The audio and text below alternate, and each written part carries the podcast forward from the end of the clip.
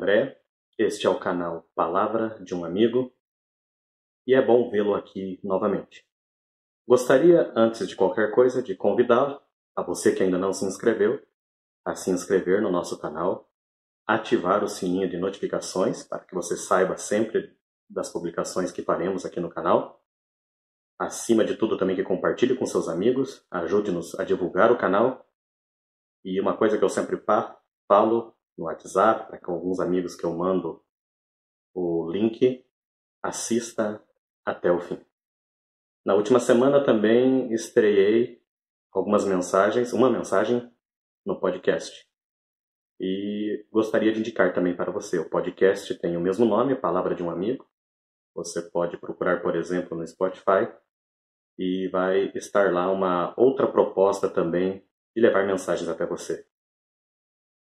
Aqui no canal do YouTube eu trarei mensagens inéditas uma vez por semana, publicando todas as sextas-feiras. No podcast, eu vou estar trazendo mensagens que preguei ao longo dos últimos 25 anos, nos mais variados lugares por onde passei, para que você possa ouvir e meditar na palavra do Senhor. Pois bem, após o convite para você se inscrever no canal, falar do podcast, que é uma alternativa a mais que você tem de ouvir a palavra do Senhor, gostaria de ir para o tema de hoje. Sugestivo, penso eu. Qual foi a maior decisão da sua vida? Qual foi a maior decisão que você já tomou? Será que foi casar-se? Ter filhos? Trocar de carro? Mudar de emprego? De cidade ou de estado, como eu já fiz algumas vezes? Mudar de curso na faculdade, fazer uma viagem. O tempo todo, nós tomamos decisões. Muitas vezes acertamos, mas muitas vezes também erramos. Qual é a maior decisão da vida? Que tipo de decisão precisa haver na nossa vida para que a gente possa experimentar algo realmente novo e transformador? A Bíblia apresenta no livro de Joel, no capítulo 3, verso 14, um relato muito conhecido e simples a respeito de um momento de decisão. E eu gostaria de levar você até lá. O livro de Joel, capítulo 3, verso 14. Na minha Bíblia eu leio assim: Multidões, multidões no vale da decisão, porque o dia do Senhor está perto no vale da decisão. Multidões, multidões no vale da decisão. Todos, multidões é muita gente. Todos se encontram no vale da decisão. Normalmente, este texto é aplicado num contexto mais apocalíptico, de juízo final, de Deus julgando o seu povo. E eu cresci na igreja ouvindo inúmeras vezes os mais variados pregadores, pastores, usando este verso, nos chamando a atenção para o momento de decidir. Este verso é muito usado nos apelos que fazemos para as pessoas entregarem seu coração para Jesus, aceitarem os caminhos do Senhor e começarem a prosseguir uma nova fé, por exemplo. Só que no verso 12 do mesmo capítulo 3 do livro de Joel, nós encontramos um outro nome para este vale da decisão. Levante-se as nações e sigam para o vale de Josafá, porque ali me assentarei para julgar todas as nações em redor. Ok. Então, gostaria nesse primeiro momento de mostrar para você que o Vale da Decisão também é conhecido por Vale de Josafá. A própria Bíblia assim cita. Só que existe uma curiosidade. Não existe nenhum Vale de Josafá, nenhum Vale da Decisão, fisicamente falando, nas regiões bíblicas. Não existiam nem naquela época e nem nos dias de hoje. O que faz com que alguns teólogos entendam e interpretem que a referência ao Vale da Decisão ou Vale de Josafá seja uma referência simbólica. E partindo desse pressuposto, eu gostaria de dar para você uma ideia do que seria o Vale da Decisão ou o Vale de Josafá. O que, que esse vale pode ser? Josafá é um conhecido rei de Israel, ou melhor, de Judá, a parte sul do povo dividido, das doze tribos divididas. A maior vitória que Deus deu a esse rei, Josafá, foi sobre Moabe e Amon. E o relato desta grande vitória está no livro de 2 Crônicas. Mas antes de irmos até a Bíblia em 2 Crônicas, capítulo 20, nós vamos ler alguns versos. Eu sempre gosto de ler a Bíblia com você para que a gente tenha uma ideia, um conselho da palavra do Senhor. Eu gostaria de contextualizar para você um pouquinho o que é que tinha acontecido recentemente na vida de Josafá. Você já ouviu falar do rei Acabe? É aquele esposo da famosa Jezabel, aquele que foi advertido inúmeras vezes pelo famoso profeta Elias, aquele que foi derrotado por esse mesmo profeta Elias no Monte Carmelo, aquele que errou demais, fez muitas coisas ruins aos olhos do Senhor. Pois bem, por mais que Josafá tenha concluído seus dias como um rei que andou segundo o coração do Senhor nos passos de Davi, seu pai, Josafá, em algum momento da sua vida, isso você encontra nos capítulos 18 aí de 2 Crônicas, ele se aliou com Acabe. No capítulo 18, no verso 3, existe uma expressão muito conhecida para você tentar entender qual era o grau de aliança que Josafá, um rei que temia e servia ao Senhor, teve com Acabe? Serei como tu és, o meu povo como teu povo, iremos contigo a peleja. Então Josafá fez uma aliança de guerra com Israel, com um rei que naquele momento, apesar, dele, apesar de eles serem parentes próximos, era extremamente desobediente ao Senhor. Mas não para por aí além dele ter se aliado a Acabe, numa guerra que eles pretendiam sair juntos, eles desprezaram as orientações de um profeta do Senhor, Micaías. E Micaías foi deixado a pão e água, porque só profetizava coisas ruins a respeito das intenções de Acabe. E na sequência, Acabe acaba sendo morto, Deus poupa por amor de Davi, de Josafá, pelos bons momentos que eles haviam tido com Deus antes, Deus poupa a vida de Josafá. Ele é repreendido pelo profeta Jeú. Na sequência, ele nomeia juízes e tenta organizar a terra, que começa a viver um momento de paz. E aí vem o contexto do que nós vamos ler na Bíblia agora. Eu gostaria de levar você mais uma vez para a Bíblia, para nós entendermos de qual é o vale de Josafá, o vale da decisão que Joel fala lá no capítulo 3, verso 14, no texto que já lemos. Segunda Crônicas, capítulo 20, dos versos 1 ao 4, nós vamos ler agora. Depois disto, disto que eu citei para você, da união de Josafá com Acabe, da morte de Acabe, é, do não ouvir o profeta Micaías, de ser repreendido pelo profeta de Jeú, depois de estabelecer juízes sobre a terra, depois destas coisas, os filhos de Moabe e os filhos de Amon, com alguns dos meunitas, vieram à peleja contra Josafá. Então vieram alguns que avisaram a Josafá, dizendo: Grande multidão vem contra ti da além do mar e da Síria. Eis que já estão em Azazon Tamar, que é em Gede. Então Josafá teve medo e se pôs a buscar ao Senhor, e apregoou jejum em todo Judá. Judá se congregou para pedir socorro ao Senhor. Também de todas as cidades de Judá veio gente para buscar ao Senhor. Na semana passada eu falei com vocês a respeito de teofobia, o medo de Deus, o medo de religião, daquilo que é saco. E aqui nós encontramos mais uma vez o ser humano com o seu velho dilema, medo medo. Só que esse personagem também toma uma atitude interessante diante do medo que ele tinha. Josafá teve medo e pôs-se a buscar ao, ao Senhor. Então, depois que ele foi repreendido pelo profeta Jeú, depois que ele começa a voltar aos caminhos do Senhor, Acabe já havia falecido, ele voltou a acertar, diríamos assim.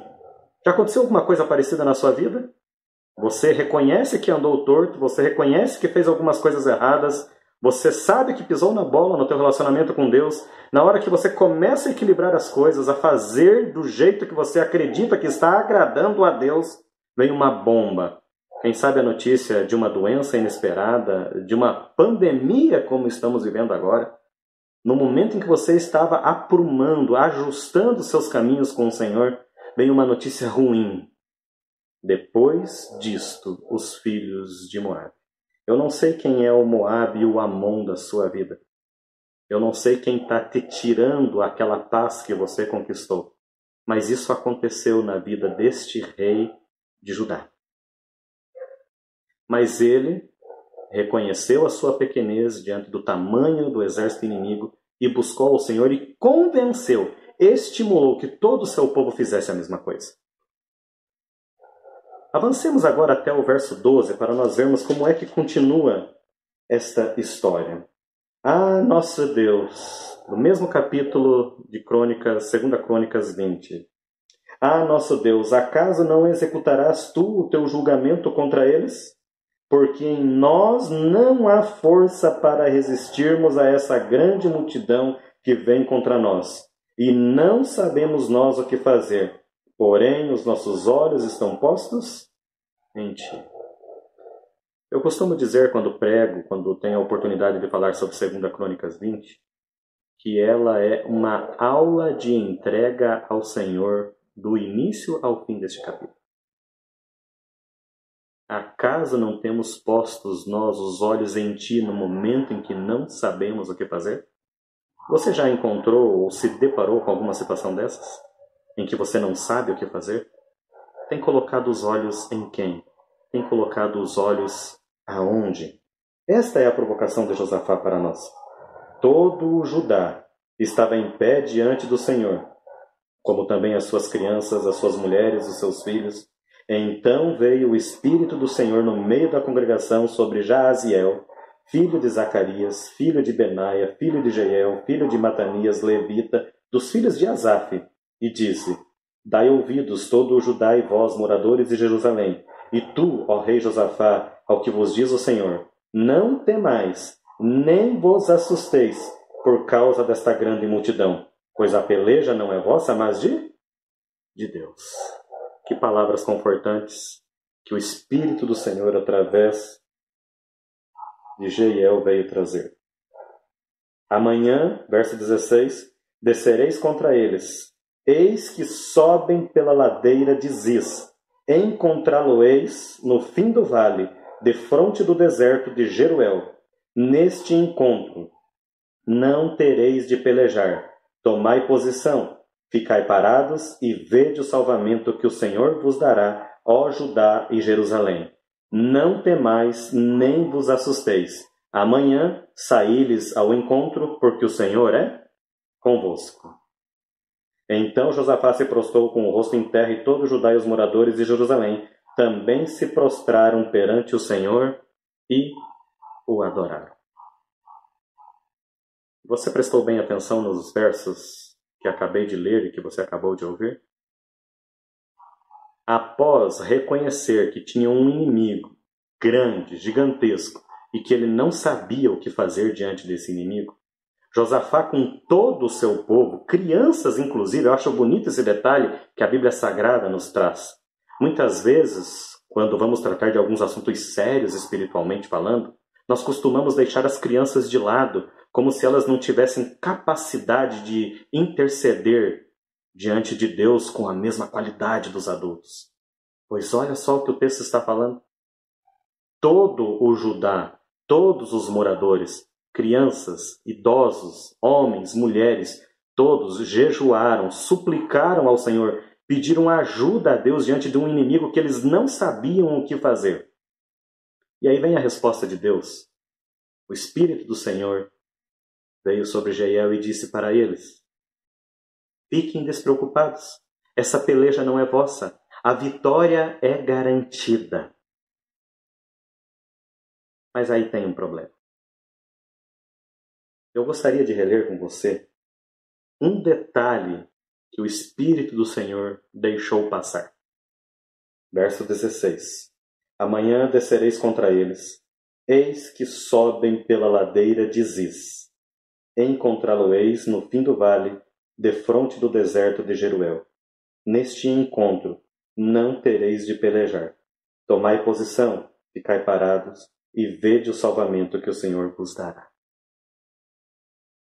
Se tem uma coisa que existe em qualquer guerra, seja uma guerra comercial, uma guerra bélica como foi a Segunda Guerra Mundial ou os conflitos mais recentes que nós temos no mundo ainda hoje, toda guerra ela procede de qualidade na informação. Quando você descobre alguma coisa do teu inimigo, você está com vantagem. E é isto que Deus acabara de dar para Judá e Josafá. Olha, o exército de Amon e Moabe virá pela ladeira de Ziz. Sabe qual é a grande decisão que nós temos na nossa vida? Deixar Deus agir. Esta é a maior e a mais difícil decisão que temos que tomar na nossa vida. Porque ao mesmo tempo em que Deus deu a dica para Josafá deu o caminho por onde o inimigo viria, ou seja, apesar do exército de Josafá ser infinitamente menor, inferior, numa emboscada com uma informação privilegiada desta, ele poderia surpreender sim e alcançar vitória pelos seus próprios méritos. Mas qual é a orientação do Senhor na sequência? Olha, eu estou te dando a dica. O exército inimigo vai descer por ali. Vocês vão se encontrar com eles, eles vão ficar surpresos. E quando isso acontecer, não pegue nas armas. Eu vou pelejar por vocês. Ah, isso é difícil demais. Eu não sei para você. Mas na minha vida, em particular, talvez seja a coisa mais difícil que a gente tem de fazer, deixar Deus agir. Eu sempre dou exemplos nas mensagens que apresento nas igrejas onde tem oportunidade de pregar. Quando falo de finanças, por exemplo. Você já viu alguém ajoelhar-se e pedir a Deus ajuda sobre as suas finanças no primeiro momento que ele tem dificuldades? Infelizmente, não é assim que a maioria de nós se porta. Nós pedimos ajuda financeira para o pai, para a mãe, para a sogra, recorremos a agiotas, irmãos de igreja, bancos. Quando tudo dá errado, Aí a gente lembra de Deus. Oh Senhor, estou com dívidas, estou precisando do seu auxílio, me ajude, me isso, me aquilo, e faz promessa tal. Isso somos nós. Nós, infelizmente, costumamos colocar Deus na parada apenas para a missão impossível. E não é só da missão impossível que Deus quer participar nas nossas vidas. Deus, assim como para o povo de Judá, assim como ele transmitiu na experiência que Josafá teve neste momento da guerra contra Amon e Moabe, quer participar da nossa vida em todos os momentos. Deus quer ser ativo na nossa vida, mas para isso eu e você precisamos permitir. Não tem como Deus entrar na nossa vida, participar dela, atuar nela, sem que a gente permita que ele faça isso. O vale de Josafá, o vale da decisão, é exatamente isso. É você tendo até algumas informações privilegiadas que o próprio Deus te deu, sabendo que num golpe de sorte, com uma informação que você recebeu, poderia ser vitorioso, abdicar dessa tentativa e deixar Deus agir. Sabe o que aconteceu com Josafá? Deus destruiu todo o exército inimigo naquela vez. Eram muitos mortos espalhados pelo vale. A Bíblia vai além, e se você for observar ainda no capítulo 20 de 2 Crônicas, diz que eles vieram, Josafá e o seu povo, verso 25, para saquear os despojos e acharam entre os cadáveres riquezas em abundâncias e objetos preciosos. Tomaram para si mais do que podiam levar e três dias ficaram saqueando o exército tantas riquezas tinham que levar. Estas são as vitórias que Deus deseja nos dar. Eu costumo dizer que a gente sempre sonha muito pouco. E às vezes ficamos chateados quando Deus não atende a alguns pedidos que fazemos. Mas ainda bem que Deus não responde a todas as nossas orações positivamente, porque nós não sabemos o que pedir. A gente sempre mira abaixo.